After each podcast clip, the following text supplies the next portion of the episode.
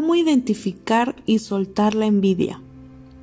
Tal vez te has preguntado, ¿cómo es posible que no pueda alegrarme por los triunfos de otros? Lo primero que debes entender es que no eres una mala persona, pero sí debes aprender a manejar esa emoción, que no es nada positiva y de hecho no afecta a nadie más que a ti mismo.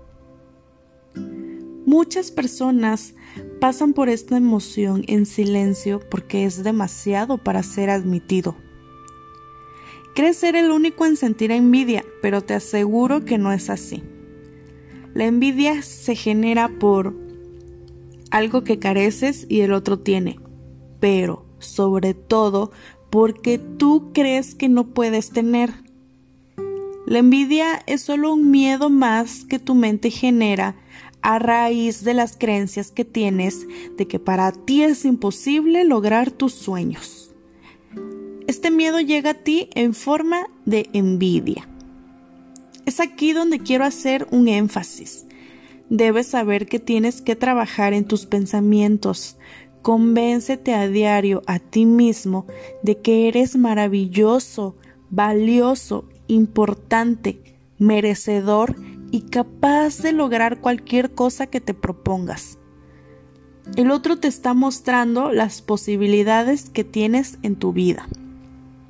Mejor pregúntate, ¿qué te hace creer que tú no eres capaz de lograr lo que los demás han logrado? Cuando seas consciente de que eres poderoso, capaz de cualquier cosa y merecedor de la felicidad, pasarás de tener envidia a tener admiración y encontrarás inspiración en los logros de otros. Todos los seres humanos estamos conectados unos a otros y como tal tenemos las mismas posibilidades de lograr nuestros sueños. Recuerda además que esta persona también pasó por tus miedos y dudas.